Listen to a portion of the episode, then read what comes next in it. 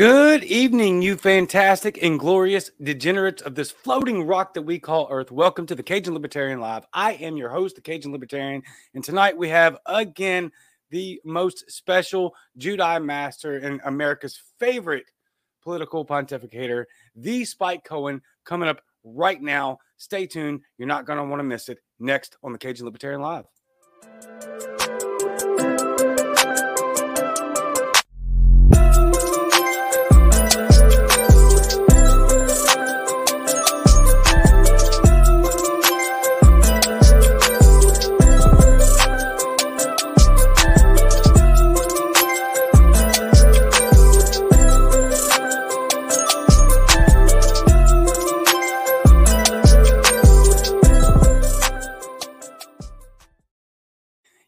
Yes, yes, yes. Welcome all to the Cajun Libertarian Live. We have coming on the best, the man, Spike Cohen. Love him to death. Real quick, let's hear a word from our sponsor, Gap Armory. Gap Armory carries a wide variety of parts and accessories. Whether you're looking for build kits for 3D printed firearms, optics, outstanding level 4 body armor, or anything in between, they have you covered. Gap Armory is libertarian owned and operated. They also accept Bitcoin. Gap Armory has the gear you need to bridge the gap in your defense preparedness. Get what you need today at gaparmory.com. That's G A P A R M O R Y.com. Gaparmory.com. Thank you, my friend, for sponsoring the show. Now, let's get to it. Spike.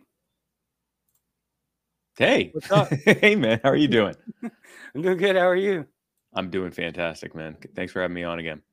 Oh, thank you for coming on again. I feel super special and privileged and honored that uh, you come on my show all the time. And, you know, you're a great friend of mine and a great mentor. And it's a real privilege to be able to just reach out to you and, and basically, uh, you know, incrementally every once in a while, you just come on all the time. I mean, it's, it's pretty remarkable. It feels very special. And like I tell the audience all the time, I feel like this is an elected position, right? Uh, when they want to, they can vote with their time and go somewhere else. And yet yes. they choose to hang out with me and have special, special voices and people in this great movement that we call liberty, like yourself, Spike. So, how are things going? How have you been? What is on the horizon? I'm doing fantastic, man. Things have been going really great, super busy. Uh, I've been traveling across the country, uh, helping to spread the word of what we're doing with You Are the Power. Uh, I know we've talked about You Are the Power here on your yeah. show before.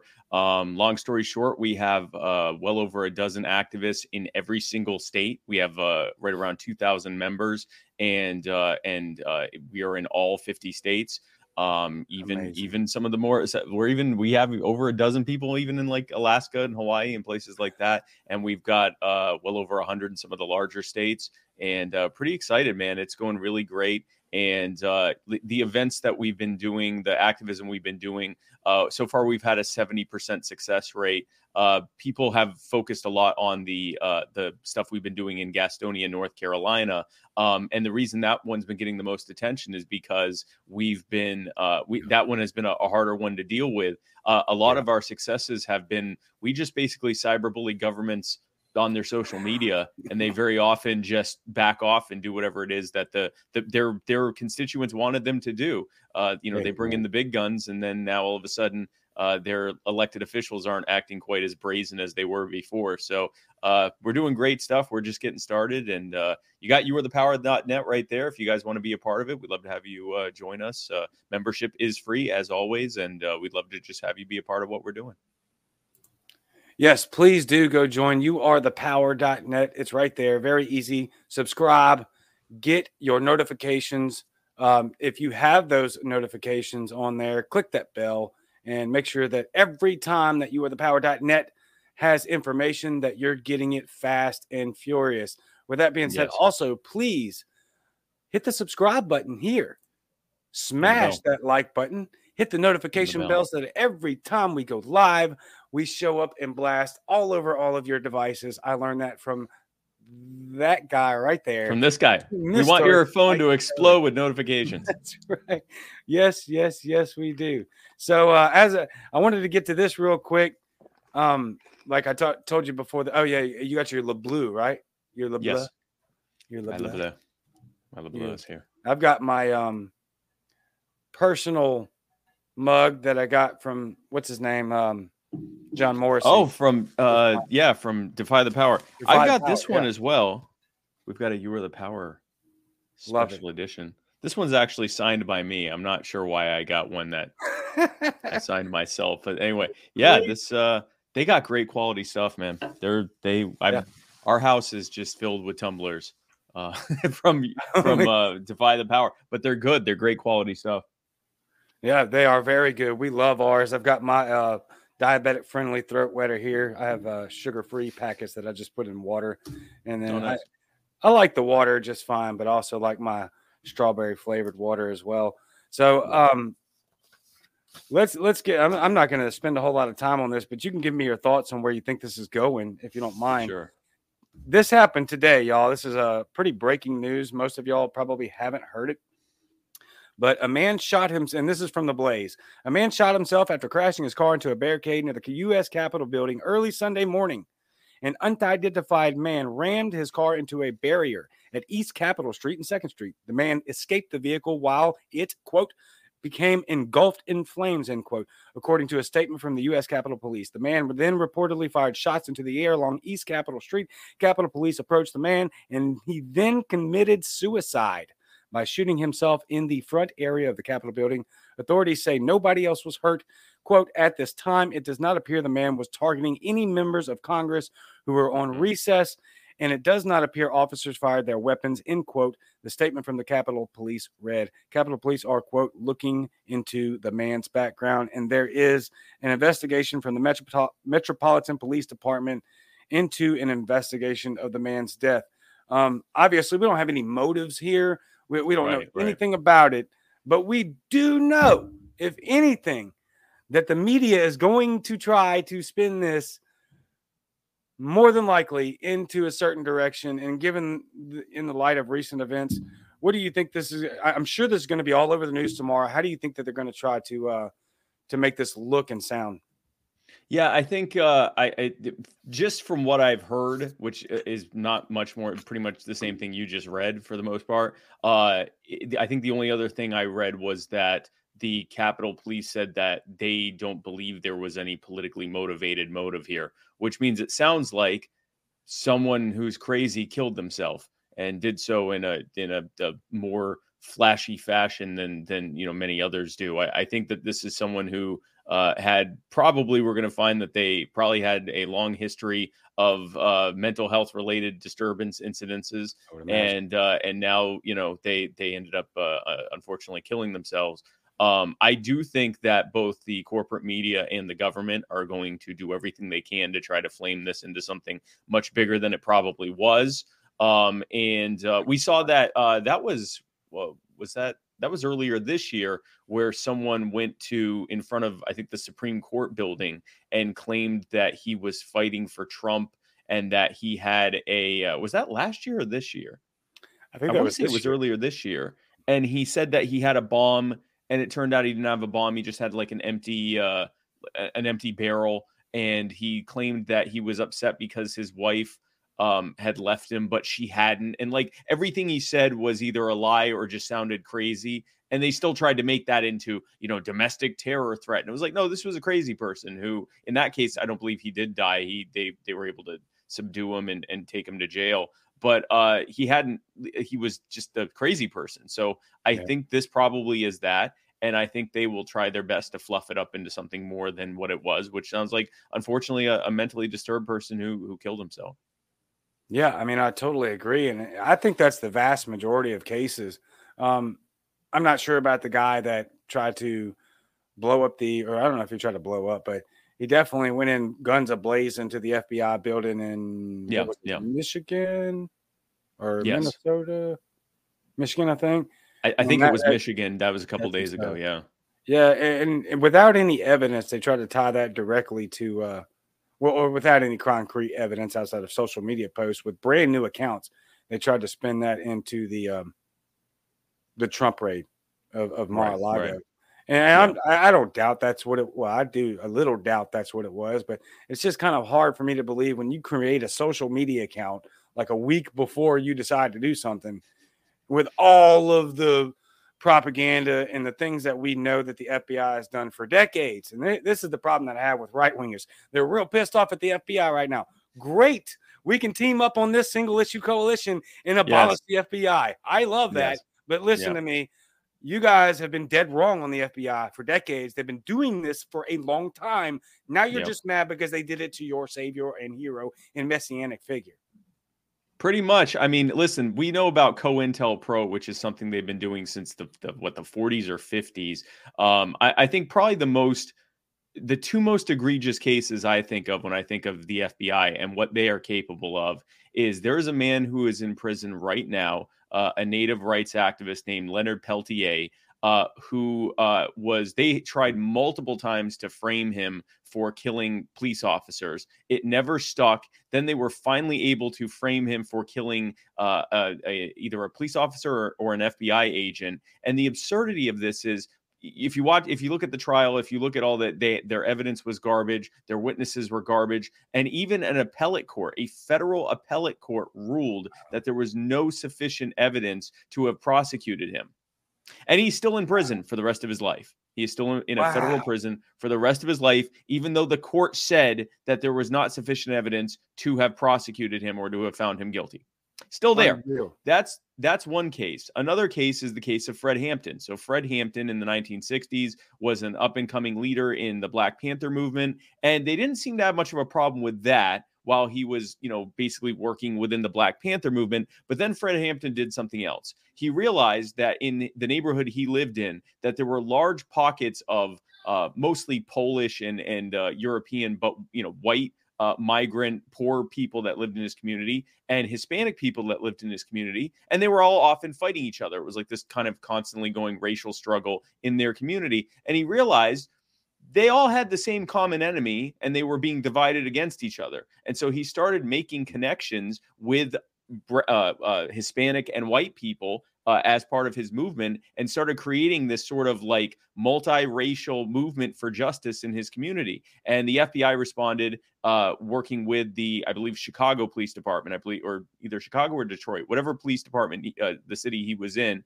They um, basically did a drive-by raid uh, and uh, shot up his house and killed him and multiple other people that were in the home. And then they just made up a bunch of stuff. They said that he attacked them. They they made up uh, a criminal record that he didn't have, and this stuck for many decades until finally there were enough leaks that happened to show that it was all just lies. So they literally killed this this uh, young man who I believe was like 21 or 22 at the time. They killed him because he was organizing his community peacefully. And uh, those are examples of the kind of stuff that the FBI that's what they've always done. The FBI, shortly after its creation, very quickly became a political organization whose purpose was to destroy dissenting opinion if it got too hmm. powerful. And that's literally what they do. And so I'm very happy to see that, you know, what 40 50% of the country right now is very upset about the FBI and is questioning whether they should be around. I'm concerned about the fact that the reason they're doing so is because they went after like you said one of their political you know heroes right. or messiahs instead of just the the actual function of what the FBI does. And so, you know, I, am like you, you, know me, I'm a big single issue issue coalition guy. I'm willing to work with anyone on anything for the most part. And if this is what it takes to have serious reform done to the FBI, I'm all for it. I'm also skeptical because I mm-hmm. think that they're upset at the FBI until the FBI waves something in front of them that they do want to be done. I remember these people calling for the FBI to investigate, you know, riots and things like that. And it's like, no, the FBI is the last people that you want. They're not on your side. They've never been on your side. And uh, you know, hopefully this grows legs, but we shall see.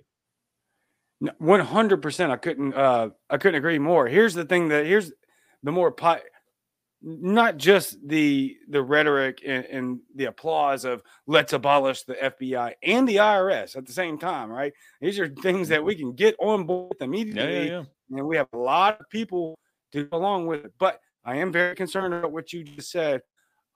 I actually lean towards more of a white pill on this matter because if they now can see that their messianic savior, uh, political savior, let me say it correctly, now, I don't yeah. want to be heretical here. They're political messianic savior, and mm-hmm. they're very upset with it. Now we can show them those examples that you just laid out. We can talk about Waco. We can talk about Ruby Ridge. We can talk about yeah. all these things that we've been talking about for a long time, and their heart is soft. Now they're ready to absorb that information. And if we can get that across, then maybe they'll take it to heart and it doesn't matter what waves in front of them. They're going to be like, no, I don't care. Now we know full well what the FBI has been doing. And yep. like you said, since its conception, I said on Twitter, at best, the FBI has been corrupt for decades. At worst and most likely, they've been corrupt since day one. Right. So right. if we can get these people on board by red pilling them with information, you know, matrix red red pill, giving them information to wake them up to what these people have been doing for so long, and then maybe we get our foot in the door with the NSA, the CIA, uh, the FDA, the CDC, the NIH, the NAID, all these things right now are up yep, to compromise. Yep. And we've got actual big movements to say, hey, look, we need to investigate these things because they're not operating the way we thought they were for so long. I'm just glad to see that people are getting on board with this. Yeah, I hope so. I mean, I I'm always I'm all I, have learned to be very zen about this stuff. It's just sort of a we mm-hmm. shall see. We'll see what happens. Yeah, yeah, all yeah. we can do is what we need to do, right? Is is right. when we're talking to people, be consistent about saying we've always supported eliminating these agencies, and here's why. Yes, the thing you're upset about, but also look at its decades long history. Whether we're talking about the CIA or the FBI or the NSA or the IRS or DHS or any of these things, you know, we can look at and say, this is the problem. And, you know, you can't just be mad when it's causing an abuse you don't like. You have to recognize that this is what they do. They constantly are going back and forth, and they'll do something that makes you happy and gets this side upset. And then they'll turn around and do something that, you know, makes uh, you upset and makes this side happy. But if you look, the pattern is they're screwing you both and keeping you That's divided right. against each other. And, uh, you know, uh, I, I have seen a similar pattern where even though people on the right still typically are very much back the blue, it's kind of become back the blue, but with an asterisk. So, for example, right. you know, prior to the lockdowns, it was sort of this unquestioning like well if the if the the police say this is what happened then darn it i believe them and i don't care what the video shows. I i'm going to do everything i can to twist the narrative that the police were in the right because i have this sort of emotional attachment to believing that the police are always right. And i'm not even 100% sure why because it doesn't really line up with my ideology of smaller government and come and take them and you know the second amendment's about fighting tyranny but i'm, I'm really just going to put that aside. So what happened during the lockdowns and the mandates was people got to see it's not the politicians you hate who come out and enforce this stuff. They're the ones who order it but it's your cops that show up to enforce it. That's and right. they might be your friends. They might not even agree with it. They might disagree with it every bit as much as you, but it's their job to enforce it using whatever level of violence is necessary to bring you into complete and total compliance. And that, I think, was the beginning for a lot of people of the realization that, wait a second, maybe this isn't the best way to do things. And so I've mm. noticed even after the lockdowns and the mandates have been over, that now even things like the Uvalde shooting, uh, after the um, uh, the the uh, Uvalde school shooting nice. and how the police responded to that. I saw a lot of right wingers who usually would say, "Well, you know, we need to recognize the fact that blah blah blah." They were just saying, "No, these are cowards, and we can't rely on government to protect us, and we need to protect Amen. ourselves." And I thought, yeah, no, that's that's good. And I'd even pe- see people would say, you know, I back the police, but, and that's why I say there's an asterisk there because I see that more and more. And the work we do with You Are the Power, we do a lot of police accountability stuff, like what's happening in Gastonia. And very often I will see in the comments and in the replies and in the emails we receive and the inbox messages we receive and in the uh, phone calls and the in- emails uh, that the uh, elected officials are receiving that we hear about uh, that people are saying, I support the police, I back the blue. But they but. were wrong on this. And that's something that we haven't really seen before. It's always sort of been this like almost dogmatic uh, acceptance right. of anything the police say. So here's the thing, you know, the, the silver lining of these abuses is hopefully uh, we'll get more people who may be predisposed to supporting anything that comes from law enforcement or intelligence agencies or anything else now recognizing no these guys aren't your friends and they never were so we'll see uh, I, I i i i hope to be as optimistic as you i don't know that i'm optimistic Um, I want to be optimistic. I'm more nihilistic, I think. Uh, Matt Kibbe's helped me out a lot. You know, I've had him on the show several times as well. He's like, dude, you got to be optimistic. That's our only choice. And I'm like, ah, I'm trying to be. But I'm going to give you a real life example, okay? Because okay. Just less than a year ago, talking to my dad, dad's huge constitutional conservative, not a Republican. He's voted Democrat, Libertarian, constitutionalist, also a Republican. Um, he's he was entrenched in back to blue. I got pro. Yeah. You just have a horrible. I have a terrible criminal record for those that you for those of you that don't know. I've been arrested almost double digit times. I've got well over double digit charges. It is yep. terrible history. Um, you know that whole class. no you just broke the law. You're a criminal. You don't understand cops. If you just did X, Y, and Z. Okay, so two examples. One was in New York City. Okay, well, let me back up a little bit the cops will never come and take our guns, and that's who's going to have to do it. Okay, Dad, fine. We'll talk about that. We'll see. Okay, I don't believe you. We'll see. And then COVID they do it every they do it every single day, but they'll never do it. But they'll never do it, right? But they're the ones that do it all the time. All know? the time. And, and no. in during in the New York, it was blatantly all over the news. In NYC, you saw cops walking like children out of McDonald's, basically detaining children for not being vaccinated. Yep. That was a huge red pill moment for a lot of back to blue people. And then the other was Uvalde.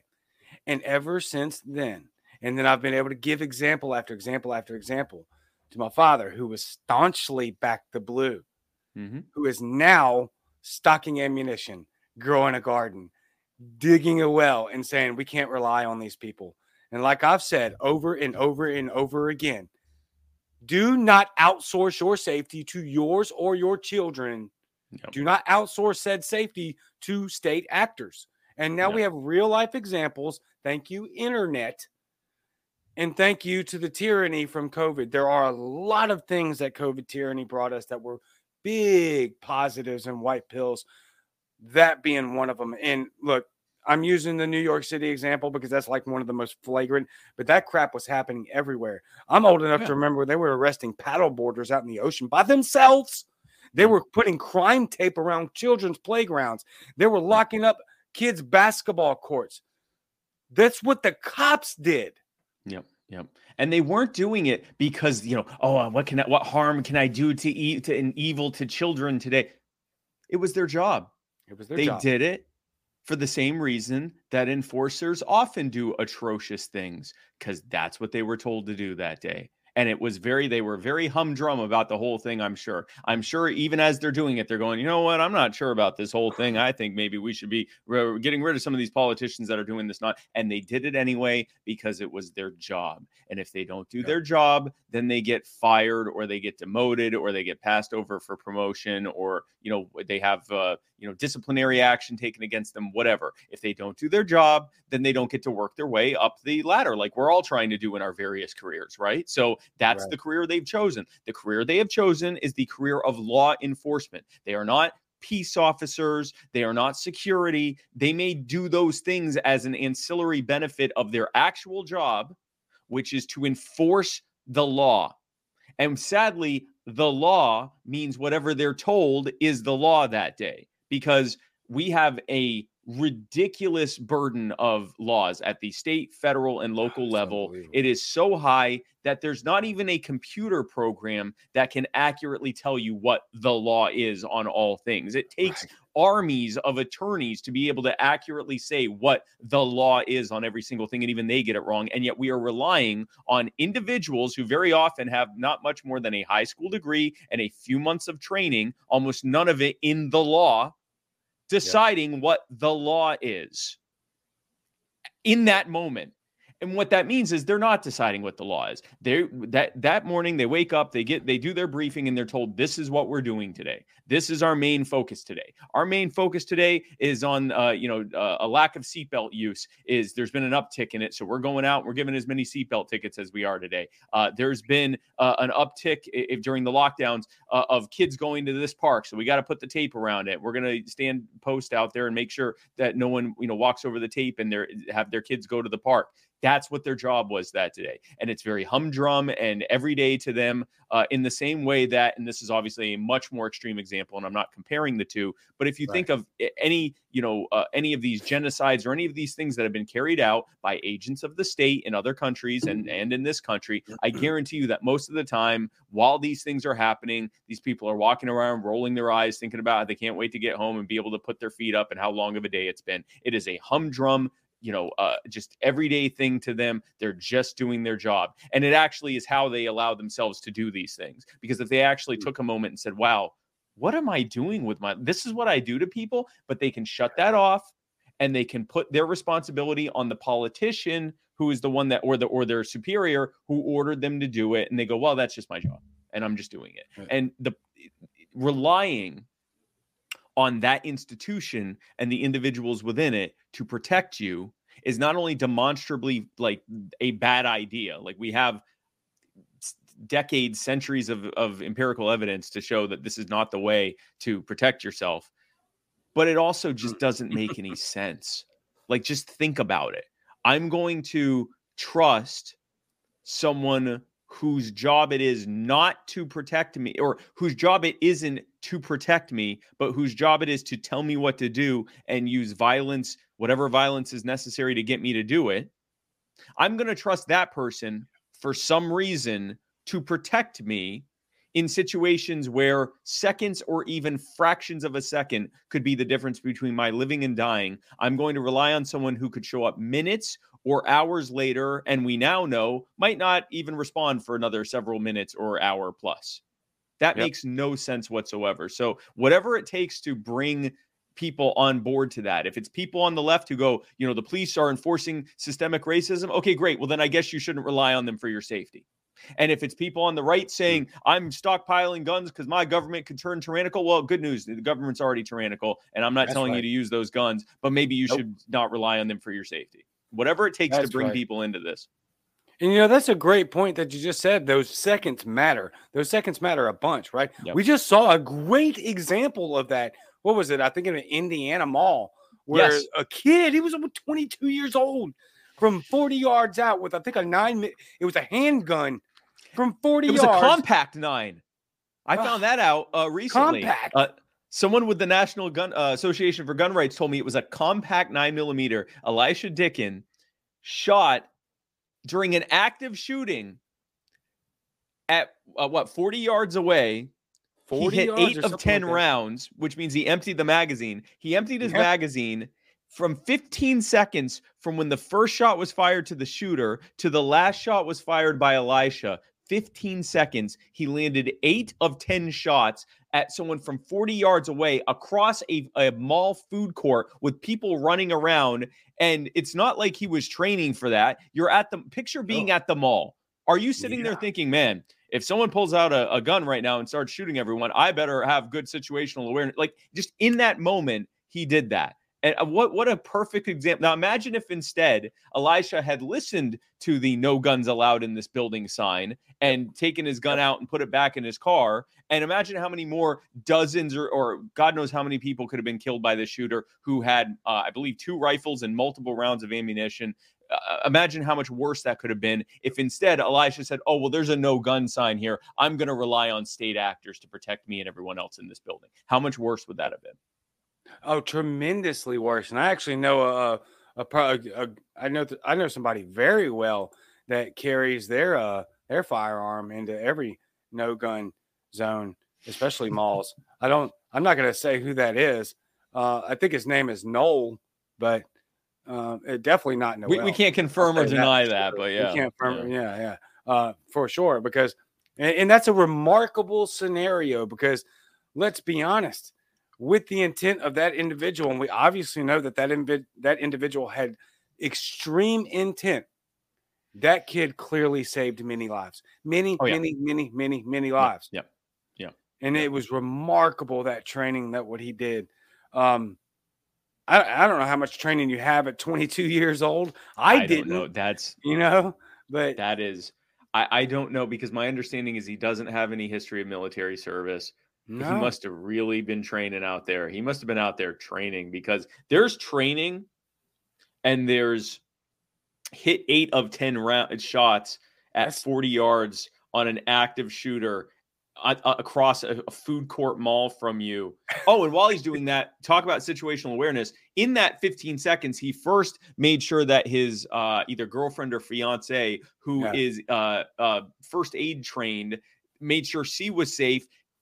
Uh, neutralized the shooter, and then she t- went to action, going to address uh, any of the you know uh, the people who had been hit because she was first aid trained. Like that's like that that's something from a movie. You would see that in a movie. You would see someone you know walking through a mall and then there's a shooting and he pulls out his gun. He pulls out his Yeah. compact nine. Uh I was a uh I forget which kind of Glock, but but you know, pulls out his his compact nine Yeah. co- and empties it, hits him most of the time.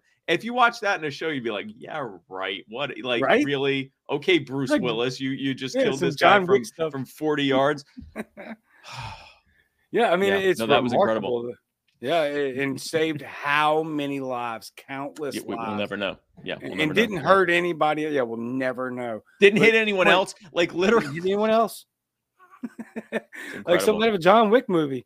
I mean, it's Yeah, crazy. that's what I mean. It's it, it is something out of a you see it in a movie and you kind of roll your eyes and go, okay, whatever. It's an action. You know, like you know, you, but that we you know that's not real. Like that's not an actual Right, thing. right. Someone pulling out their freaking pocket nine and and and lighting up a target from the other side. Yeah, Jason Bourne. Like literally name name your your James Bond, Jason Bourne. Uh, I forget what Bruce Willis's name was in the Die Hard movies, but like that character, any of the Arnold Schwarzenegger movies, like literally that that level of just like, oh yeah, I'm gonna pull out my gun now he's dead. Like that's not real. Yeah. Anyone who Yeah. has done any range work or has combat experience or whatever else, Yeah. pulling out a nine and hitting someone from 40 yards away most of the time in a in a in a scenario you weren't expecting five seconds earlier. That's not real. That's not a real thing. It's it's incredible. It's absolutely incredible.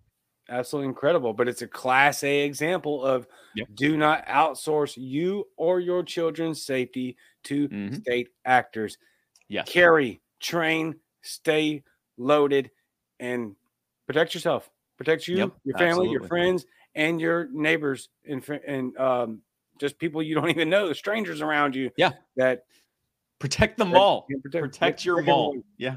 Protect your mall. that should be on a shirt. Protect your mall with, Elisha's name on it. With with with Elisha's face on it. Yeah, protect your mall. Protect your mall. That's great. You could probably sell. Hey, if you're looking for merch, you heard it here first. Yes, That's protect your mall. That's the new that's the new shirt. Yes.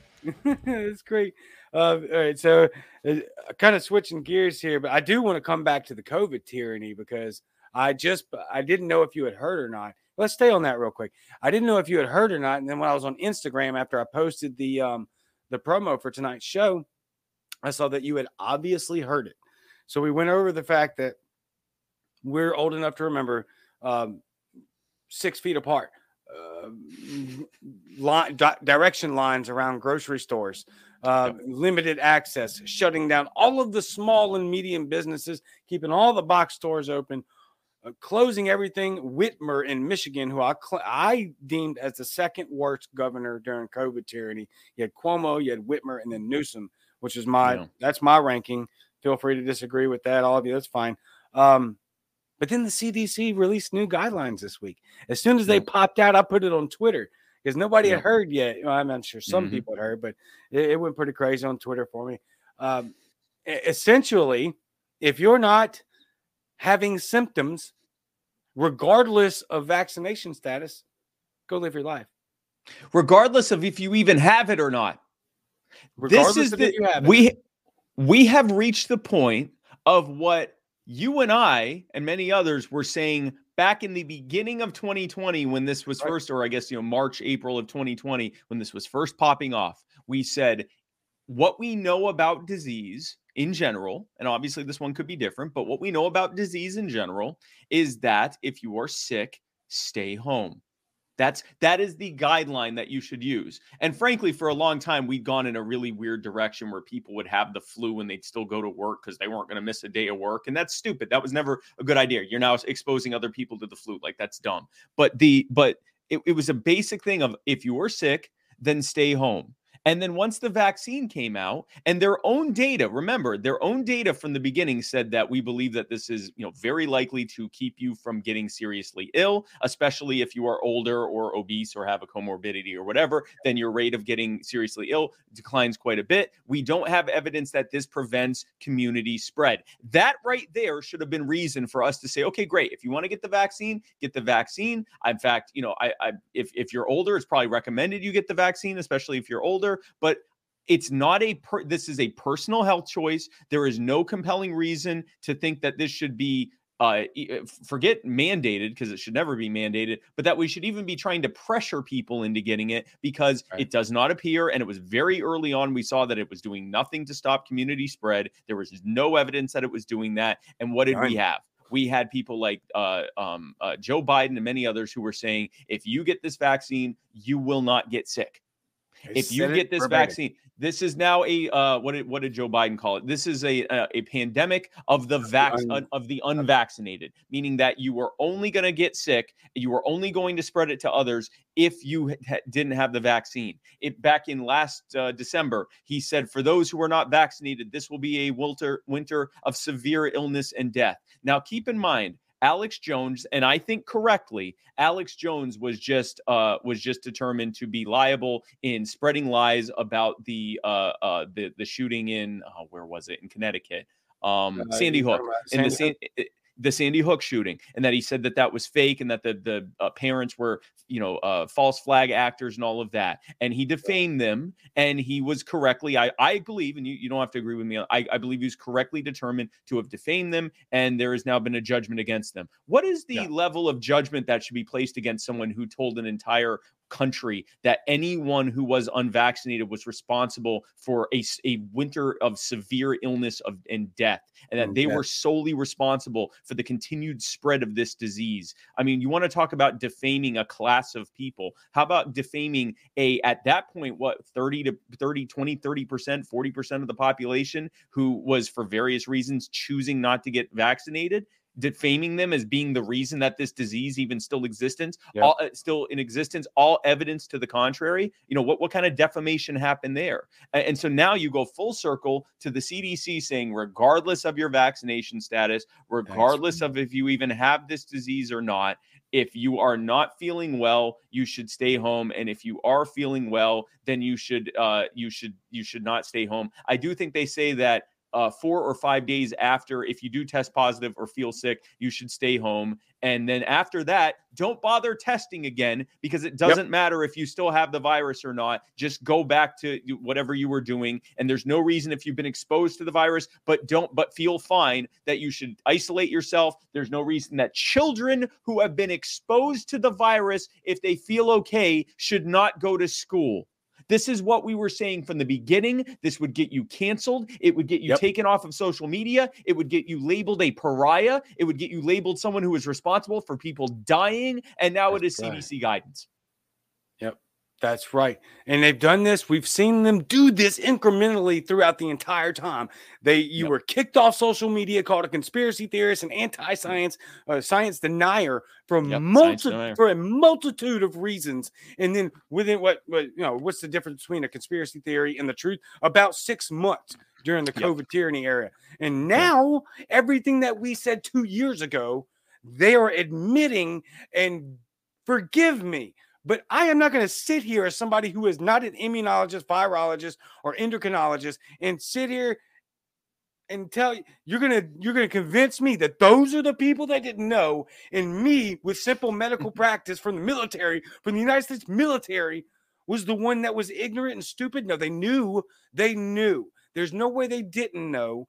I'm sorry, call me Alex Jones. That's fine. Oh, by the way, I agree with you. I I hated the fact that Alex Jones called Sandy. I'm not saying that Sandy Hook wasn't maybe wasn't a psyop, but those kids are dead. Those kids were dead. Those kids are really dead, and those yeah, parents are really, really, dead. That's ridiculous. Mourning their dead you children. Know, exactly. That's yeah. That, that I can't stand. We can talk about how it was set up and how it was executed. That's fine. But man, that was terrible. But back to the COVID thing. I mean, to for for many of us who who aren't in high level NIAID uh, members and employees of the CDC, you're going to sit here and tell me that the things that I said two years ago when I was vehemently against two weeks to flatten the curve, and I was obviously right, you're going to tell me that you're just now finding out the things that I said two years ago? There's no way. There's no way. And even if there was, where is the retribution? Where, where's the consequence for this? Look at the lives right. destroyed. Look how many people lost their jobs. How many people were couldn't go to their family's funeral? How many people couldn't have a wedding? People dying. I saw pictures of people with gloves filled with water holding their hands as they died because doctors wouldn't allow them in the hospital room. There needs to be a reckoning for this. This is medical tyranny. And we're and now they're just going to slide right by and say, "Oh no, no, no. Uh, we're good now. Things have changed." What's changed? Yeah. What changed was that they realized that. Oh, I honestly, I think the biggest thing that changed, Noel, was that uh, so many people just realized they weren't going to go along with this anymore. And I, I've seen this in like my uh politically uh un, un un in tune i guess that's where people that aren't really politically like involved they're not really yeah. following day-to-day events and stuff they just kind of go they're they're very much you know support the current thing type of people it's whatever right. is the thing they're being right. told that day they just kind of go along with it they're not making connections they're not connecting the dots or spotting patterns they're just kind of being led by their nose and i watched the the people who back in in you know uh, early mid even into late 2020 who would see pictures of me campaigning or pictures of me and Tasha out and they'd be horrified. They'd say do you know that person that's you know on, in the same photo as you that's you know within six feet of you and you're not wearing a mask? And you know all of that. I've seen them over time slowly go into saying i am vaccinated. I am double or triple boosted whatever whatever we're up to now. I am boosted. Right. i still got covid. My kids still got covid. Uh, my kids stayed home and is suffering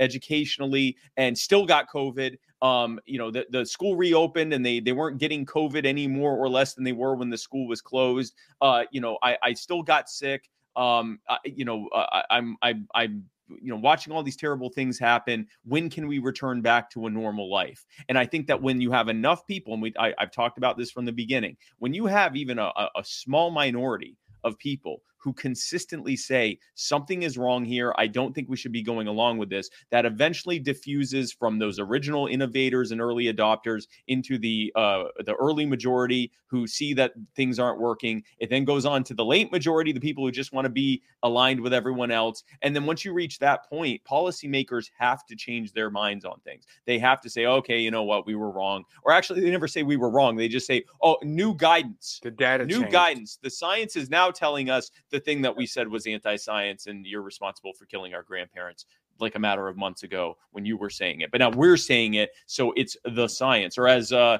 as uh, uh, Anthony Fauci recently put it, the personification of integrity. Uh, he represents God. integrity and truth. This this man who yeah. literally has, and and I, I'm with you, man. An epidemiologist knows the data better than we do.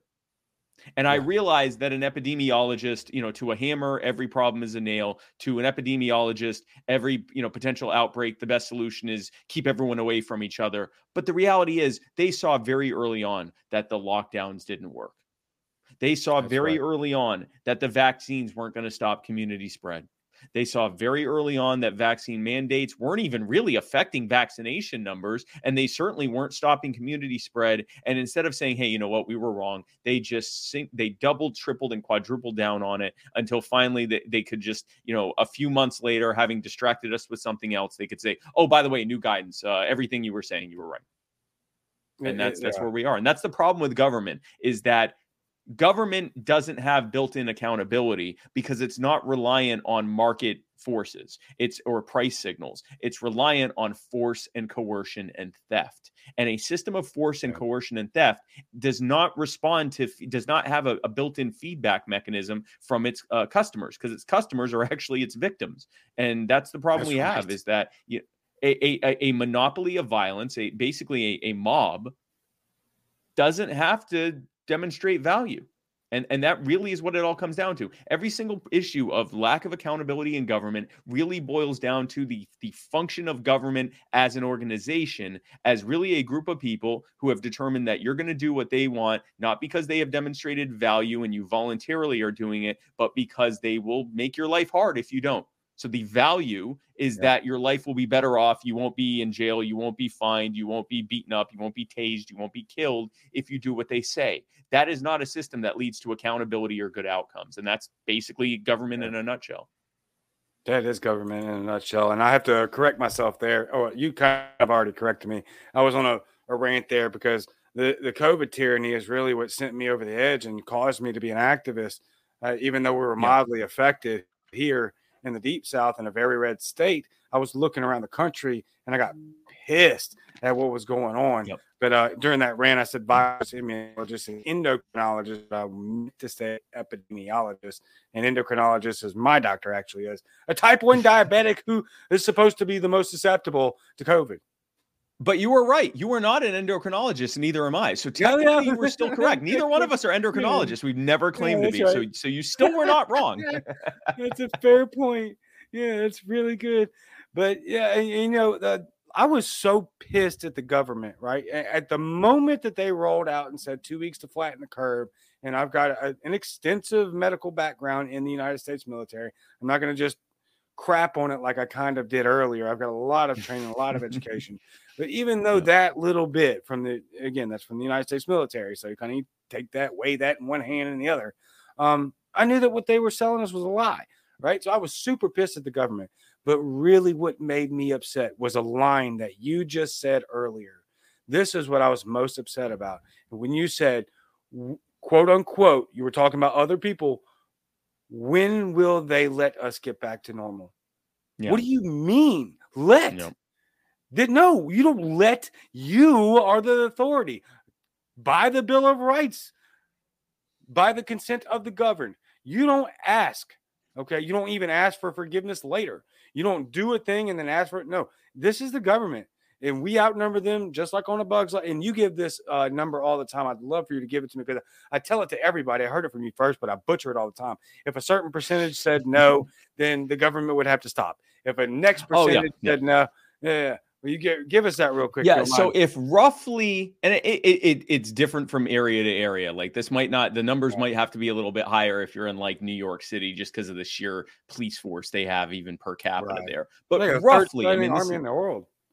Yeah, it, it is. Sorry. It is, and it, and and they act like it too, man. My goodness. Um, the uh, it, it generally speaking, if roughly anywhere from one to three percent of the population refuses to comply with something, it becomes almost impossible to enforce it. It becomes so difficult to enforce it that you see widespread refusal to comply. You see this kind of widespread uh, uh, people that are not complying and completely getting away with it because the the law enforcement just doesn't have the resources to try to stop all these people. It's just a physical thing. Law enforcement makes up roughly actually less than 1% of the general population.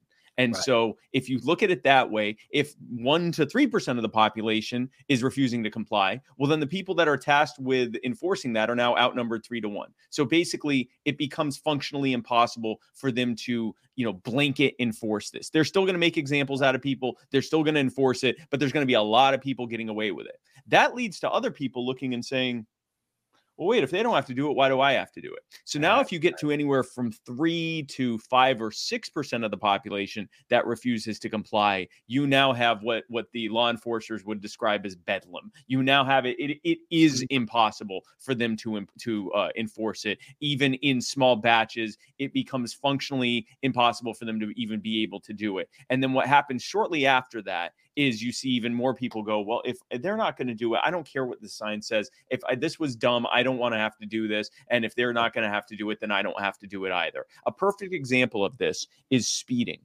Okay. So mm.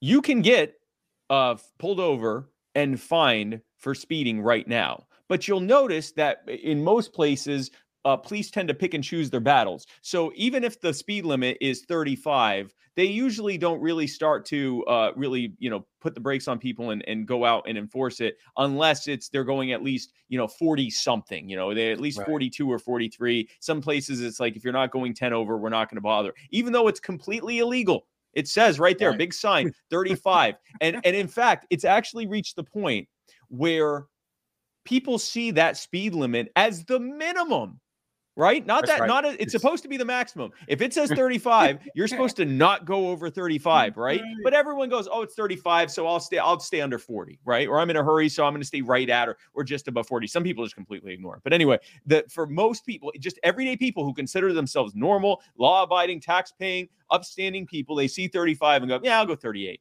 right? Because it is functionally impossible for the police to make everyone go under 35. In fact, we joke about how the the the left lane, if it says 35 and you're going only 35, 36 or 37, you're a piece of garbage. You need to get out of that lane. This lane isn't for people who follow the law. This is the crime lane. We go 50 and 45 and and 55 in this lane and everyone says that. Even police yep. officers will say, "I get so sick of people that are going the speed limit in the fast in the right. fast lane," and it's like, no, that's the law but it's become right. so accepted at this point because there is it, what probably started as a handful of people going 35 i need to get somewhere has now turned right. into 35 i need to get somewhere for everyone right yep. this is a perfect example of how when a large enough percentage of the population refuses to comply with something, not only does it become functionally impossible to enforce it, but it eventually becomes mainstream that people choose whether or not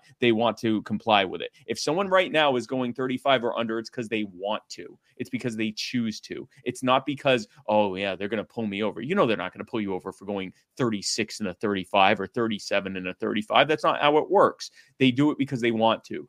They wear a mask because they want to. They get vaccinated because they want to. They don't smoke cannabis because they don't want to. If it becomes if once it becomes where it becomes functionally impossible to enforce something, now people get to decide whether they want to do it or not. And then what often happens is that the uh, the police will just say, or the the people in charge will just announce, like the CDC did. Well, actually, that's not the guidance anymore. That's not the rule anymore. And the reason they do mm. that is because they have to keep if they don't if they don't change the guidance to go with to go in compliance with what the people are already choosing to do what ends up happening is they have to try to enforce it which they know is impossible which will lead to people realizing that they're a giant paper dragon mm-hmm. that can't actually Amen. make us do anything if we don't let them and so instead they go, oh well, uh, yeah, we we now we realize that you shouldn't have to do this anymore. And it's just, it's because otherwise people would realize that not only do they not have to comply with this? They don't have to comply with anything if they don't want to. If enough of us That's refuse right. to comply, they simply can't make us. And that that is the fact that government power isn't real. There is what we are reality of power. Tolerate. Yeah, it's the reality, reality of power. Of power. we're willing to tolerate. Yeah. Yep. Reality of power. You can try it. I'm not going to do it. Go ahead and try it. And and they will. They and again, they will. For for a certain number of people, they will. And then it go, reaches a point, and they'll. I mean, you can see it. They will brutally enforce it all the way to the end. And as the yeah. proportion of people that just completely get away with it because they don't have the num- numbers to stop them continues to rise, eventually they go, well, actually, yeah, we're not doing this anymore. So I mean, they will be brutal. Keep in mind, like I I, I don't try to. I'm not trying to uh to soft sell this. I'm not saying, right, right, hey, right. just go out there and do whatever you want, and the police won't do anything. That's not true. They will brutally enforce it as much as they can. But if enough people stand up and go, I'm not doing this anymore. This is stupid. It always was stupid, and I'm not doing it. It goes away. It truly does go away. Goes away quick too. Uh, and, and unfortunately, quick, yeah very fast. And unfortunately, had we had, uh, sorry, I, we, I, still can't find that stupid alarm that keeps going off over here. I was wondering what I was hearing. I'm like, is that my phone? It, no, it's a watch. I can't find it. And it beeps on, uh, during my shows all the time. I really got to put. That's your warning tonight. from the NSA. Stop talking about non-compliance, Noel. Yeah, F that nonsense. No, we're going to keep talking about it for sure because uh, the issue of it is, is government's going to be government's going to government, right? So it's up yep. to us to spread the message that you just said to each individual so that we don't yep. have to live through the wake of destruction that they leave behind before they finally realize that they can't apl- apply it any longer, which is yep, what we're looking exactly. at now. And personally, uh, in my lifetime, correct me if I'm wrong here, but I don't know that I've ever seen such uh, tyrannical destruction raining completely down into each individual life uh, even though the scales are tipped in some states to another. So thank God for yeah, federalism because it didn't it didn't come in in the same veracity in every state. But man, if we can if we can really implement this ideology into people right now, mass noncompliance, X amount of one to three percent, then five percent, they have to stop completely. They can't enforce it at all. Then we can eliminate at least a solid percentage of the destruction that they leave in their wake.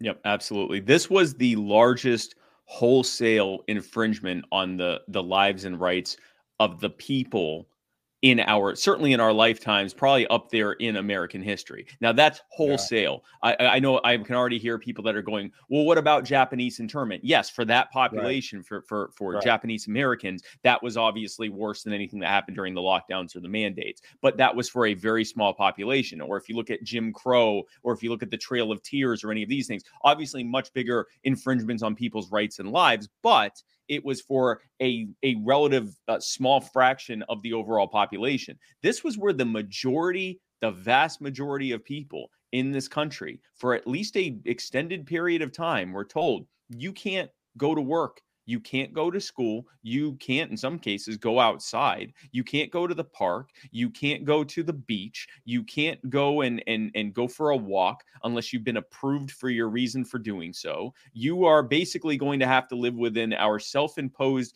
uh, recreating of the conditions of cold and flu season. Which, by the way, that was the, I, I made my, my first anti-lockdown video that I made in February of 2020 before the lockdowns were even here. I was making this in response to what I was seeing in China and in uh, either Spain or Italy, whichever was the first yeah. European country. Uh, and I said, just, I think it was Italy. And I said, just walk through with me what we're talking about here.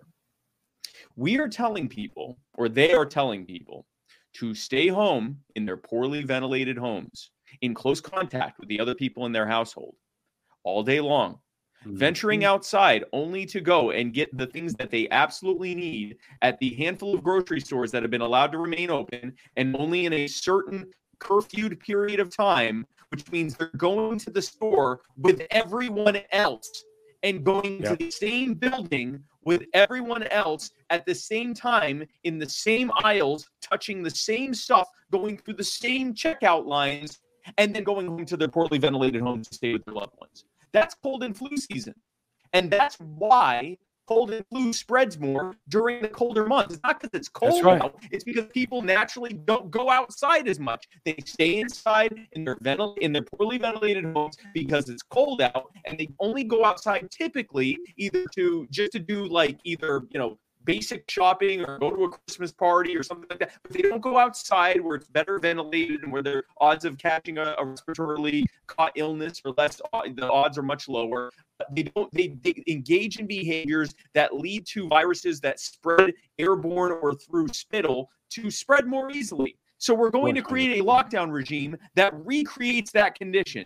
And I said that in February of 2020, having right. you know read a basic amount of research on SARS and the uh, uh, the, the, the Spanish flu, the 1918 flu outbreak, right. and a handful of other outbreaks. I just read about it. Now I, am not an epidemiologist or an endocrinologist. I'm not any kind of ologist. I'm just a, a Jew on the internet. And as a Jew on the internet, I went on the internet and I did some basic research. And what I walked right. away with pretty quickly was that uh, coronaviruses have never been eradicated from nope. uh, using any kind of uh, uh, uh, any kind of treatment or vaccination regime. There's been one virus that has been uh, eradicated from the actual uh, spread among mankind, polio. and that's smallpox. no, okay, polio still polio. exists actually. Yeah, yeah polio exists, but we, have eradicated it for the most part from the Western world, although there are still occasional right. outbreaks. But there, smallpox is the only disease that we have ever truly eradicated from right. like normal uh, spread uh, among humankind. And smallpox is not a coronavirus. It is not nope. spread the same way. It is not. It's it's it's you know it's um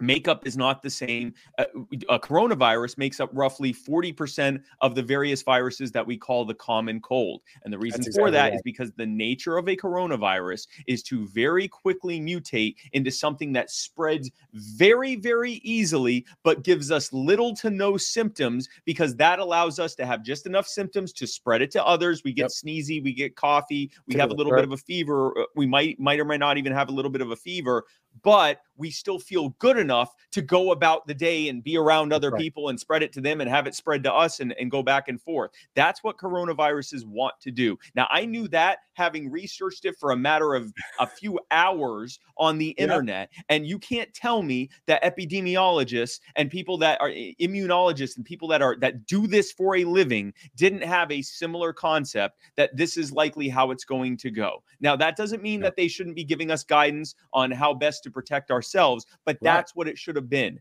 This is our best understanding of how you should protect yourself. But we recognize the limitations of what government can do, and we recognize that a lockdown regime is going to literally recreate the conditions for cold and flu season, and that would be monumentally stupid. And so instead, we're going to focus our talk on what leads people to be more likely to survive getting sick being healthy being in better shape um, having a, a low BM, as low of a bmi as they can not being obese getting lots of vitamin d both through supplementation and the sun which means being allowed to go outside uh, having low stress levels which means not telling everyone they're going to die for example. They, these are the things that should have been done instead and instead they did things that I, I would argue that anyone with common sense or anyone that did a basic amount of research would have seen was just a bad idea Yep. It, it's almost as if Why- no i'm not talking to you My no implications. our phones are just giving us trouble but it's almost as if they intentionally did the opposite of what we were supposed to do. No, no implications here. I'm just I'm Uh, no, talking out loud. You know, it, it, with government, you always have to ask yourself: Is this because of malfeasance, ineptitude, or some combination of those things? And I, I would argue it's some combination of malfeasance and ineptitude. Uh, I I do tend to. Uh, I forget what what razor. I think it's Hanlon's razor that says what can be attributed to ineptitude, attribute it to ineptitude instead of to you know malicious intent. But I'll tell you, man, like these people, uh, i i- even if they're experts in their field, they still have to go through the function of government. And government is just a uniquely bad way for humans to organize. So, could a, a government run, uh, you know, uh, epidemiology center lead a bunch of experts to uh, to believe, uh, to convince themselves that something that by common sense tells you is a bad idea is actually a good idea? I, I, wouldn't put it above government. They're just a bad way to do stuff. I mean, government is where people who are military experts who go to training on things like maneuver warfare and you know they, they read everything from Sun Tzu to Patton and everything in between. They they are so steeped in theory on how to do, and then they go, you know what we should do? Let's drone bomb kids and make people angry, and then they join terror groups. But then we figure out some of them maybe we can arm them and they'll fight the other ones. Yep. Oops, that went poorly. Guess we better do it again. Now, how much of that is maliciousness and how much of it is ineptitude? Probably some combination, of those things. And I, I think it's the same thing here. Yeah, yeah, absolutely. I could talk about the COVID tyranny all day. I don't want to keep you too long. Um, Yeah. I will say this though, in regards to what you just said, did you hear the interview with um, oh, I think it was John Bolton and maybe oh, I'm gonna gap the other guy's name. It was CNN. Obviously, it can't be Chris Cuomo because he got canned for Yeah. helping his brother grope women. Um, anyway, John Bolton admitted on camera on national television that he helped organize coups around the world. Oh, yeah. Yeah. And- that's what they do. The dude just sped right by it. He didn't even, Yeah. he didn't be like, whoa, whoa, whoa, whoa, wait a minute. What do you mean you helped? Nope, no questions. That just like this was normal conversation. Oh yeah, uh, uh, I think it was John Podesta uh, was talking uh, on some forum, uh, uh, it, it- or it was maybe it was Pompeo. I always forget. I always confuse those two. Podesta, one of them, someone who had been, you know, a head of of uh, intelligence agencies, and he was Right. talking, and he kind of, you know, jokingly or, or gleefully said, "Well, you know, hey, I, we know all about that. That's what we're taught to do is to lie and kill and murder." And everyone was like, "Yeah, that's so true." Th- that's literally what their job is. Like the the job of intelligence agencies is to create discord and to overthrow unfriendly regimes in other countries and to create terror groups. Uh, think about Iran Contra. And uh, Iran Contra, for those who don't know, they may have heard that term and they may have heard that it had something to do with Reagan and Oliver North. But, you know, Ollie North can't be too bad. Yeah, he had a show on Fox News for many years. Let me tell you what Iran Contra is. Iran Contra was they decided that they didn't like the regime of, uh, God, what was his name in Nicaragua? Santa Ana, I think. No, it's not Santa Ana. Uh, uh, not Noriega. Ortega.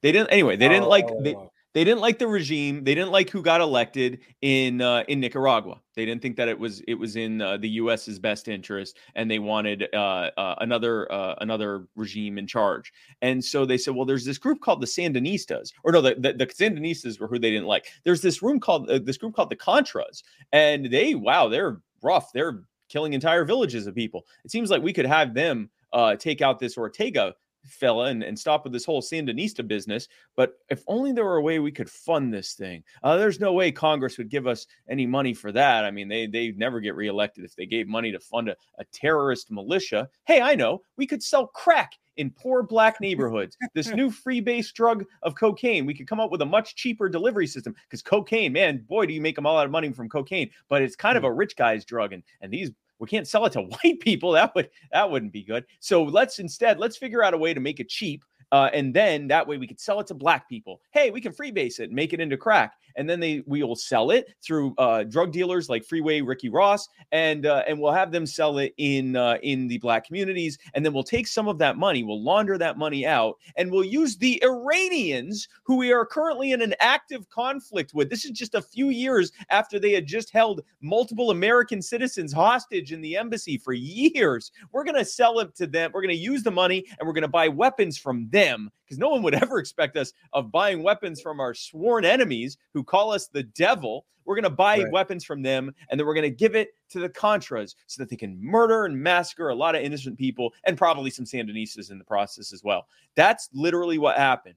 It was treason because we were working with the enemy it was, I would say, treason because we were literally uh, uh, creating a drug overdose epidemic in our own country among our own countrymen because they were people that our government didn't really care much about, would just assume they died anyway, especially if they can use it to blame them on being those drug addicted, savage, uh, you know, violent thugs that we know That's them right. to be. And then, and then then they used it as an excuse when the Congressional Black Caucus came and said, We have to do something about this. Something has to be done. Our neighborhoods are being destroyed by this crack that seemingly came from out of nowhere. Where did it come from? and the Reagan administration and the CBC, the Congressional Black Caucus, and the law enforcement agency said, fantastic idea. We're going to now make crack way more illegal than cocaine. We're going to give it a what 17 to 1 uh, disparity in sentencing for right. the same amount of crack than for the same amount of cocaine. And so now we're going to see a wildly disproportionate uh, enforcement uh, against uh, people communities of color because we're going to pump billions of dollars into the state policing apparatus in exchange for them promising to uh,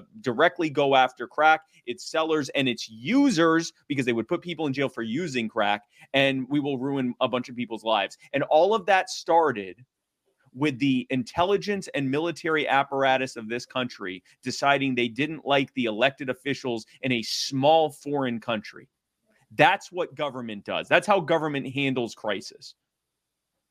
Yep. And it definitely, definitely was not the CIA that helped oh, gosh. pull that off. Just uh, it, it, was absolutely organic from the bottom up. Yep. Um, 100% not the CIA. Yes. No. And definitely worked out for the best. That's for sure. Yes. Oh, oh and, yeah. And on top of that, they create it was like in hearing you tell it like so detailed in, in, in that in that frame of reference there. It's like it's almost like the way Kamala Harris predictive text each one of her speeches, right? She doesn't know which word is coming next. She just kind of figures it out along the way but actually never figures it out. So it's like, okay, we created this. Oh, again, all the time, right? Government creates crisis, then pretends to save you from it. So we're going to deal with X, and then X provides problem Y.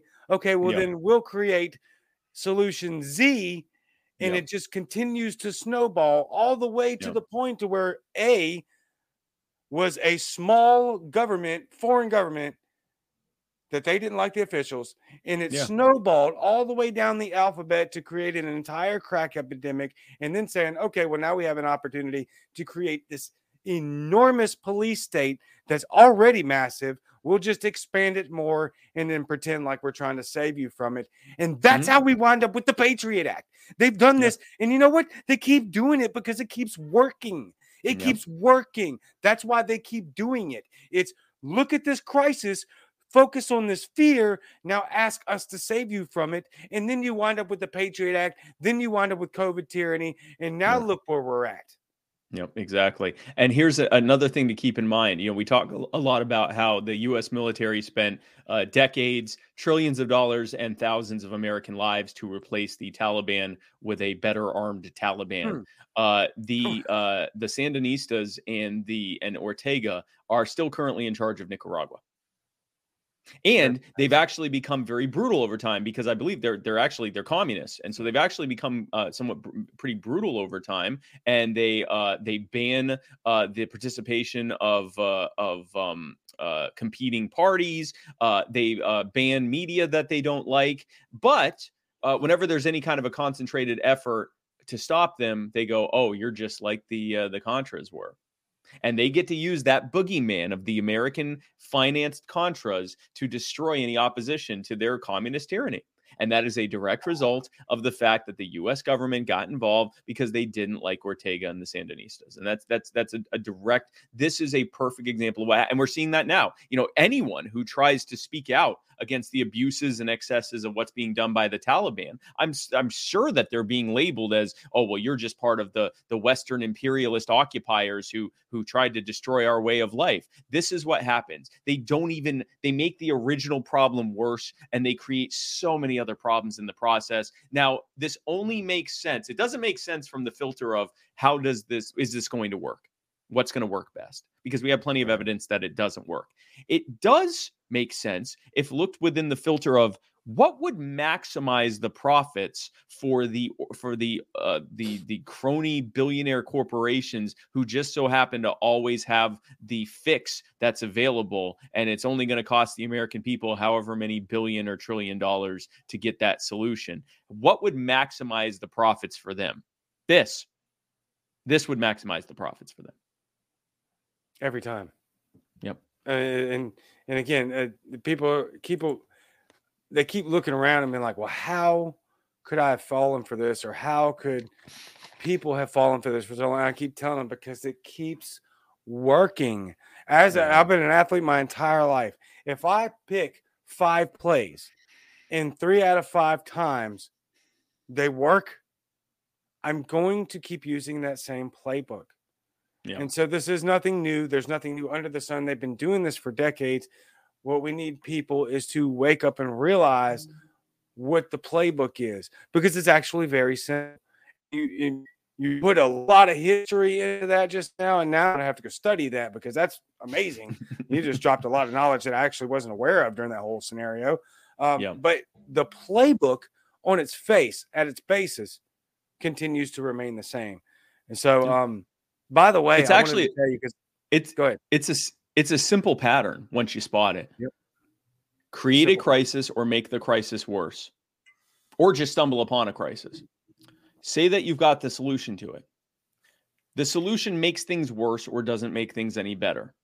Say that the problem is you don't have enough power, uh, and that or that there's been a lack of compliance and then push for even more control and rinse and repeat and rinse and repeat. That's literally the pattern. And and and you can do it with every single thing. You know, early on in this pandemic, even when I didn't know how serious COVID was going to be, you know, what was it going to be as deadly as SARS is, but spread as easily as the cold, which would have been an I mean, you talk tens of millions of dead people in that scenario. Right. You know, and so I I will say the first couple months I was personally a little bit more cautious if there wasn't a reason to have to do, you know, I, but now meanwhile I always went outside because I, I never bought that crap the oh, it right. could be airborne. If it's so airborne that you can't go outside, then there's not a damn thing you can do anyway. Like right. you you could have you could stay That's in right. your home with HEPA filters on every single opening to your house. You're still going to get it. Like if it's spread that easily, then we're all screwed anyway. We might as well just go and live our lives. So I, I never stopped going outside or doing any of that. But yeah, I mean, I, I would try to keep my distance from people when I was indoors and things like that. The first few weeks, I you know, first couple weeks, it was like, yeah, you know what? Let's let's just be let's. Uh, I will personally choose to err on the safe side. I'm not going to support lockdowns. I'm not going to support you know uh, forcing people to stay six feet apart. I personally am going to make a, a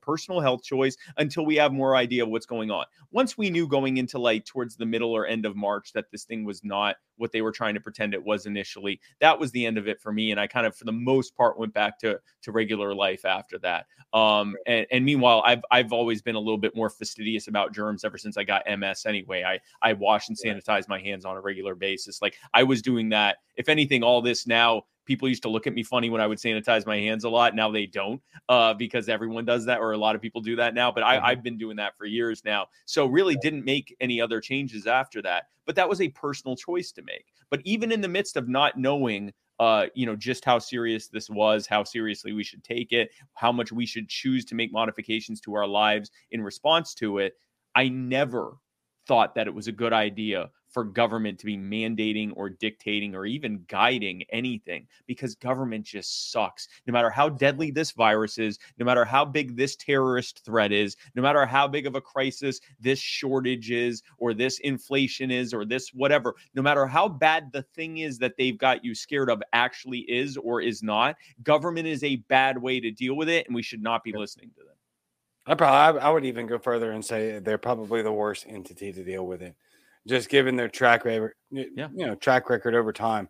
Um, and I have that conversation all the time. That's a little bit harder of a barrier to break through. Besides, they didn't deal with it properly. But if if w- personally for me, my mindset is when somebody said, "Well, they just didn't deal with it the right way." If I leave it there, then moving forward, they're going to have a level of trust they should never have. So yeah. I, I just try to nip that in the bud and say, "No, no, no, they're the worst." Possible entity to deal with it. And here's some great examples of it. By the way, I want to tell you, um, I had never watched Tim Pool's show or listened to mm. Tim Pool's show until I heard that you were on it. Technically, I guess I heard uh, Angela McArdle was going to be on it. So I oh, yeah, yeah, I'll listen to it. I know he's a big deal, right? I've heard of him yeah, a bunch of times.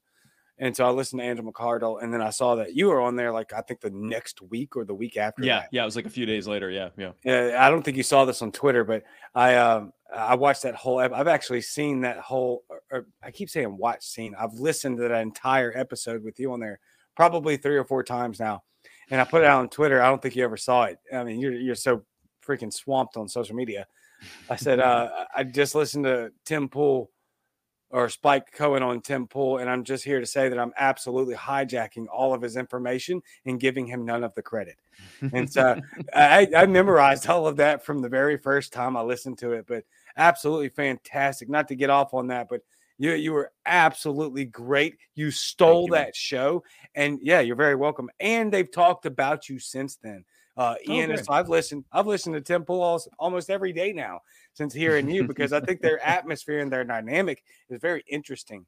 It's like um, yeah. a shorter version with multiple more people of kind of a Joe Rogan situation. Yeah, and I really yeah, like very that. Similar. Yeah, you know, I, yeah. I, I like that atmosphere, but uh, I I don't want to keep. I know full well as much as anybody other than maybe Tasha and, and Brian how how swamped you are. So I don't want to keep you any longer than you have to be. But I do want to ask you about this, and then I'll uh, I'll get you off of here so you can go get some rest. Um, this week, major. Um, I always try to call her Majorie. That's probably my military background. Marjorie Taylor Greene files mm. articles of impeachment against Merrick Garland for failing to preserve, protect, and defend the Constitution political persecution of Donald Trump. It, eh, look, nobody cares. MT, MTG, she's kind of a joke. She's smarter than I gave her credit for. I heard her on Tim Pool. I'm like, okay, I always thought you were kind of stupid. You're obviously yeah. a pretty intelligent lady. You're pretty sharp. You're just a great salesperson but you're you're you know you're a terrible politician you're corrupt by the way if y'all don't know and please don't cite me on this because i'm going to have to go back and find it but i did hear it and read it from a legitimate source but marjorie taylor greene she did invest $15000 in either raytheon, uh, raytheon or one of the other military industrial complex industries yeah, yeah, yeah. weeks before you, Russia invaded Ukraine. So if you think Marjorie Taylor Greene isn't corrupt, I, I don't know what to tell you. Okay. She got insider trading information just like Nancy Pelosi. She's garbage. Yeah. Anyway, I don't care about that. Right. and also, um, until the Republicans take the House and the Senate, Garland is not going to get impeached. That's not the point of this. Yeah, it's not going to happen. I wanted to ask you about these two statements because these two statements from different politicians are actually extraordinarily relevant, and I want to hear your opinion on it. So, um, Senator Marco Rubio, Republican from Florida, declared, "quote Using government power to persecute political opponents is something we have seen many times from third world Marxist dictatorships, but never before in America." And I, right, so uh, obviously a lot of that's propaganda, right? Third world Marxist dictatorships. I, I would, but not here. Never no, here. Ne- never here. Never here. Never. And, forgive me if if I'm going to assume that Marco Rubio doesn't know what Marxist dictatorships are, but obviously he uses it here horribly out of context. And then yes. again with the following sentence about, but never before in America. All right. Okay. Whatever. Um, so you laughed that one off. I was hoping you would, but here's the one that I really care about because I'm con- I'm actually legitimately concerned about this, and I actually think that this person is the only really, it, it, obviously he's the most libertarian uh, con- congressman. Representative Thomas Massie hmm. said, "quote In third world countries and banana republics, they prosecute the former presidents, leaders, and their staffs. Right now." we look beneath them. We are in a race to the bottom. But what I really wanted to ask you about is with what's unfolding by the second, with all the crimes that we know that every president since Woodrow Wilson's committed, we've yep. picked out this guy who I've never voted for, never will. By definition, I'm a never Trumper. I just don't have TDS. But we've we've just decided to pick this guy. Is we don't we don't do Trump. Yeah, yeah. Okay are we really headed for a banana republic? Because it really does feel that way. I mean, the thing is, we have been the banana empire.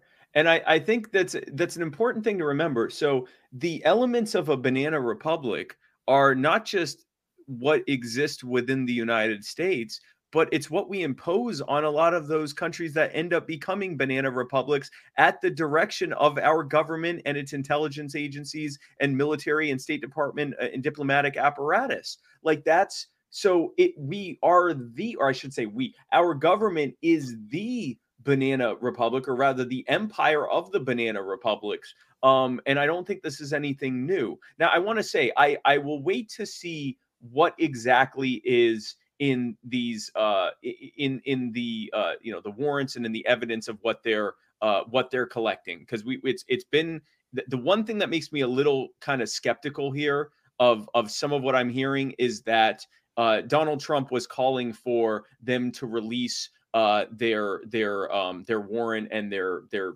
what they gave to Trump. Well, he had a copy of it. He and his attorneys could have done so as well. And so that felt like kind of a, a classic Trump tactic there yes, of like putting the onus on someone else yep, when he himself right. could do something. so that's yep. that's why I'm kind of skeptical. So there could be something legit here. I don't know. And I'm not I'm not going to pretend to know one way or another. And like like you said, I I'm a I'm also a never Trumper without without the TDS. Like I I right. I, I am de facto. I really have no interest in Trump, but it doesn't come from an emotional place or a specific That's hatred right. Of Trump. I just recognize that I see the scheme when I see it. Right, like this is That's this right. is this is what he does. But so I I I will say I, I do think that the idea of uh, political persecution using the uh, uh, using uh, the law enforcement as the apparatus for it. I think that that is going to become is becoming more normalized. Like just even the threats of locking Hillary up uh, were kind of a new thing. Then the actual possible action of locking Trump up is now a becoming a new and normalized thing. And you could eventually see uh you know the reality of someone being locked up including trump or, or biden or someone in the future becoming the new reality. My problem isn't that. My problem is the dumb shit they're doing it for. See here's That's the problem. Right. the the reason the democrats could look at some of the things Donald Trump did, the the warmongering, uh, the the signing off of of droning of children, the yep. you know the those types of real the the the signing off of the genocide in Yemen, yep. Yemen. actual war crimes, those types of things, and say this is what we're going to get him for. The only problem is they're just as steeped in it as he is. That's and right. so instead, they're going to go after each other, and, and just and, and vice versa.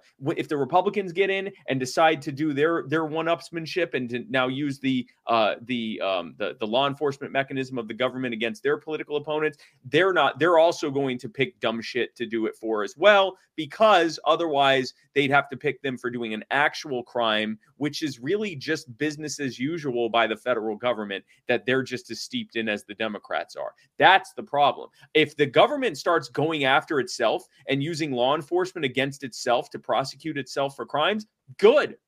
But let it be for mm. something real. And, and again, right. this the thing with Trump could be something real. I don't know, but let it be for something real, not that he called uh, the, the, the the allegation that he called uh, the Ukrainian uh, defense minister or, or called Zelensky and said, "I'm withholding this funding uh, until you do this thing for me," or what? Like the, these are not. The, compare that to the genocide in Yemen, and it's not yep. comparable. So they pick this kind of stuff, palace intrigue stuff, because it's something they can that's go, well, right. this guy's the only one that did it. So that's what I'm more concerned about. But are we a banana republic? Like I said, the U.S. government's the banana empire, so that's not re- and literally, and, and and when I say the banana empire, uh, I mean that, and I mean it literally with bananas. So when the U.S. government back in I believe the 1950s did not like the uh, was it the Honduran or the Ecuador? I believe the Honduran government. They didn't like the new government, and so what the CIA did was they actually airdropped a pest pest bug that destroyed their banana crop in order to destroy their economy because Honduras's main, uh, I believe it was Honduras, their main uh, cash crop was uh, was bananas, and what they were threatening to do was to break up the Del Monte uh, monopoly in their yes. country. And so, yep. to protect the Del Monte Corporation, uh, they created a pest crop that caused famine and pestilence in two of the four horsemen there uh, they caused famine and That's pestilence right. in Honduras, caused countless people to die, mostly children, from malnourishment, destroyed their economy for multiple years. But they got that government back, and the Del Monte Corporation is still firmly in control there. So yeah, this is the banana empire. Yep. Yeah. Okay. So um, wholeheartedly agree, and I forgot all about that with yeah. the uh, the Del Monte monopoly. Oh man, that's such a great story. Now yep. I got to go read yep. about that again too. That's been a long time. I forgot all about that. Yeah, yep, remarkable. That's, that's, great. So here's my concern. Okay, mm-hmm. if we start with Trump, when we know all of these crimes, right? Let's just say, let, us just hi, hi, hypothetically, Trump they they and I think they're looking for this. I think it's probably going to happen. I think they want the photo op of walking Trump out of Mar-a-Lago in handcuffs. In handcuffs, yeah. Yep. And if we do it, and it may that may be the trigger, but let's say that kind of goes back and forth, even if it takes two years. Yep. It's civil war. What I'm concerned about is the people. We mm-hmm. know that the government is disgustingly horrible, corrupt, and just out of control and beyond recognition of anything of what the Constitution and the Bill of Rights says that this is supposed to be. I'm worried about the people. I'm worried about civil war because mm-hmm. most of our population doesn't operate on the same cognitive level that you and I and most of the people in the libertarian community, anarchist community, and the conversation yeah, right now operate on. They're not there. So what they're going to do is be like, we can't do this now we have to fight. Is that a real legitimate concern? That's a real legitimate concern, absolutely. And and it is why I I would prefer that in, if this if this becomes a pattern so if they lock up trump and then the republicans get in office and they lock up biden and then the democrats get in office and they lock up president chris rock or or, or, or kid rock or whatever like you know whoever like because i because i also think the other thing is that we just slowly get closer and closer to idiocracy where like you know yeah, donald yeah. trump joe biden uh, Kid Rock, Sarah Palin, MTG, uh, and then like, and then like literally the guy that played uh, um, uh, the the the um, man uh, Hector Camacho, whatever his name was on uh, on Idiocracy, because that's Terry Crews. Oh, yeah, like yeah, we could just yeah, we could elect Terry Crews president. Anyone who thinks, look at how much everyone loves Terry Crews. We could You're literally right. end up electing Terry Crews as Hector Camacho, whatever that guy's name was. Like that could really happen. So my my my my concern is the very real possibility that people, because of their allegiance to these political parties and these these these uh, pandering, craven politicians that back them, uh, that yeah, that could lead to that kind of a thing. Which is why when if this starts happening, we need to be consistent in saying, see, look, it's already happening. It's already happening. it's already happening. Thank you, Morgan. Uh, it, it, if that ends up happening, we need to be consistent in saying that this is not about um, that this is not about protecting Trump or protecting Biden. This is about spotting the pattern of political parties weaponizing government against each other. What I think would more than likely happen is that if they are going to do this, because I tend to believe that Republicans and Democrats, or at least the leadership of them, or the people that truly own them, which is the corporate oligarchy that can, runs this country, right. um, exactly. that their their default would be they're going to they'll use this palace intrigue stuff against everyone, but the actual enforcement is only reserved for the people that actually tried to truly buck the status quo, which is why I'm somewhat skeptical that Trump's actually going to get arrested because he didn't buck the status quo. He talked about it, but he didn't actually do it. So I, I would sooner think that that will be reserved for the Thomas Massie's and the Ron Pauls and the future Thomas Massie's and Ron Pauls and Justin Amash's and and people that were speaking truth to power uh, from government uh, more so than it being used against heads of state. But if it does start going this way, then that means it's part of a bigger thing of trying to actually create that kind of division within the country. And I think it's incumbent upon us as libertarians who are there, who are at that level, to sh- get people to spot this pattern and recognize that this is being done this is being weaponized to get them to fight each other and to hate each other and to not spot what's being done while they're uh, fighting and attacking and killing each other. It's just like what happened with uh, back in the summer of 2020. The people who were upset uh, and and protesting and in some cases rioting because of the killing of George Floyd and Breonna Taylor and so many other people at the hands of, of police and the people who are upset that the police were standing by and allowing their communities and their homes and their businesses to be burned down by opportunists and looters and rioters. Yep. They had the same enemy. Yep. It was same the same enemy. police state that was harming innocent people and then allowing innocent people to be harmed in the in the aftermath of it. So our goal needed to have been to say you guys have the same enemy here. You may not agree on everything, but look at who your opponent is. Look at who is hurting you. It's the same people. It's the same apparatus. It is the same system. So let's just work together enough to eh, dismantle or at least greatly reform that system so that we don't have this common enemy anymore. So that's what we would need to be saying with this if it unfolds. But we're still very early on to it, so it remains to be seen. But yeah, man, it, it could get ugly fast. And we need to be the, the truth seekers. We need to be the ones that are speaking the truth consistently and saying, listen, this is not about Trump. This is not about Biden. This is not even about these individual agencies. This is about a system that is trying to weaponize you against your neighbor and your and your family and your loved ones because you disagree politically. So let's let's not let's not give in to that. Let's recognize them as the enemy and let's let's let's keep our focus on dismantling the real problem. A men and A women. That's exactly mm. freaking correct. And there's a phenomenal way that you all can help out immediately. Yes. You can sign up yes. at youarethepower.net. Spike, yes. tell us what you got in the works. Tell us what they need to do. Tell us what we can find out right here, right now from you. Oh man, we have so many things in the works. We are planning so many similar uh, initiatives across the country, like what we're doing in Gastonia and what we've done to uh, to similar effect in places across the country: Bourbon, Indiana, Columbus, Ohio, Russell, Kentucky, uh, Manatee County, Florida, uh, and, and, and many others to come. And it, when people say, "What do you need?" Well, the short answer is we need more people and we need more money. Uh, so the biggest thing that I would ask you for, uh, unless you're a multimillionaire, in which case please give me money. But if you're not, assuming you're not a multimillionaire or a billionaire billionaire, uh, then what we need is for you to join You Are the Power and become a part of the grassroots army uh, for human liberty. So if you go to youarethepower.net, uh, there's a big button there that says become a member. Uh, membership is free. We'd love to have you become a part of it. Uh, we need people on the ground that will uh, work to organize, uh, to help show people that they have way more power than they think they do. Uh, if their government is is you know running roughshod over them, they can stop that. Uh, they they can work right. together, and it, it doesn't even take a lot of people. A few dozen people can can turn things around pretty quickly. So with your help at youarethepower.net, we can make that a reality. We can make freedom or being that much freer a reality for people in your community and across the country. And we'd love to have you join us. Youarethepower.net. And again, if you're a billionaire, then go to youarethepower.net and and donate some serious money. But if you're not a billionaire, then just sign up. We'd love you to, for you to become a member. That's awesome. Thank you so much, Spike. You are a great friend and a great mentor. Thank you. No. We, as the people, yes, sir. Uh, we, we can't thank you enough for what you're doing. I, I know that you spend so many hours of your personal time. I know your heart. I've told people time and again that there's things that I can't tell uh, them and I can't talk about on the internet or in, even in public that you've done personally for my family. That's real. These people are genuine. He's honest. He cares. That's real. I'm giving you real experience here. This isn't a politician's pitch. This man and his wife and his family, this movement is genuine, honest, transparent, and real.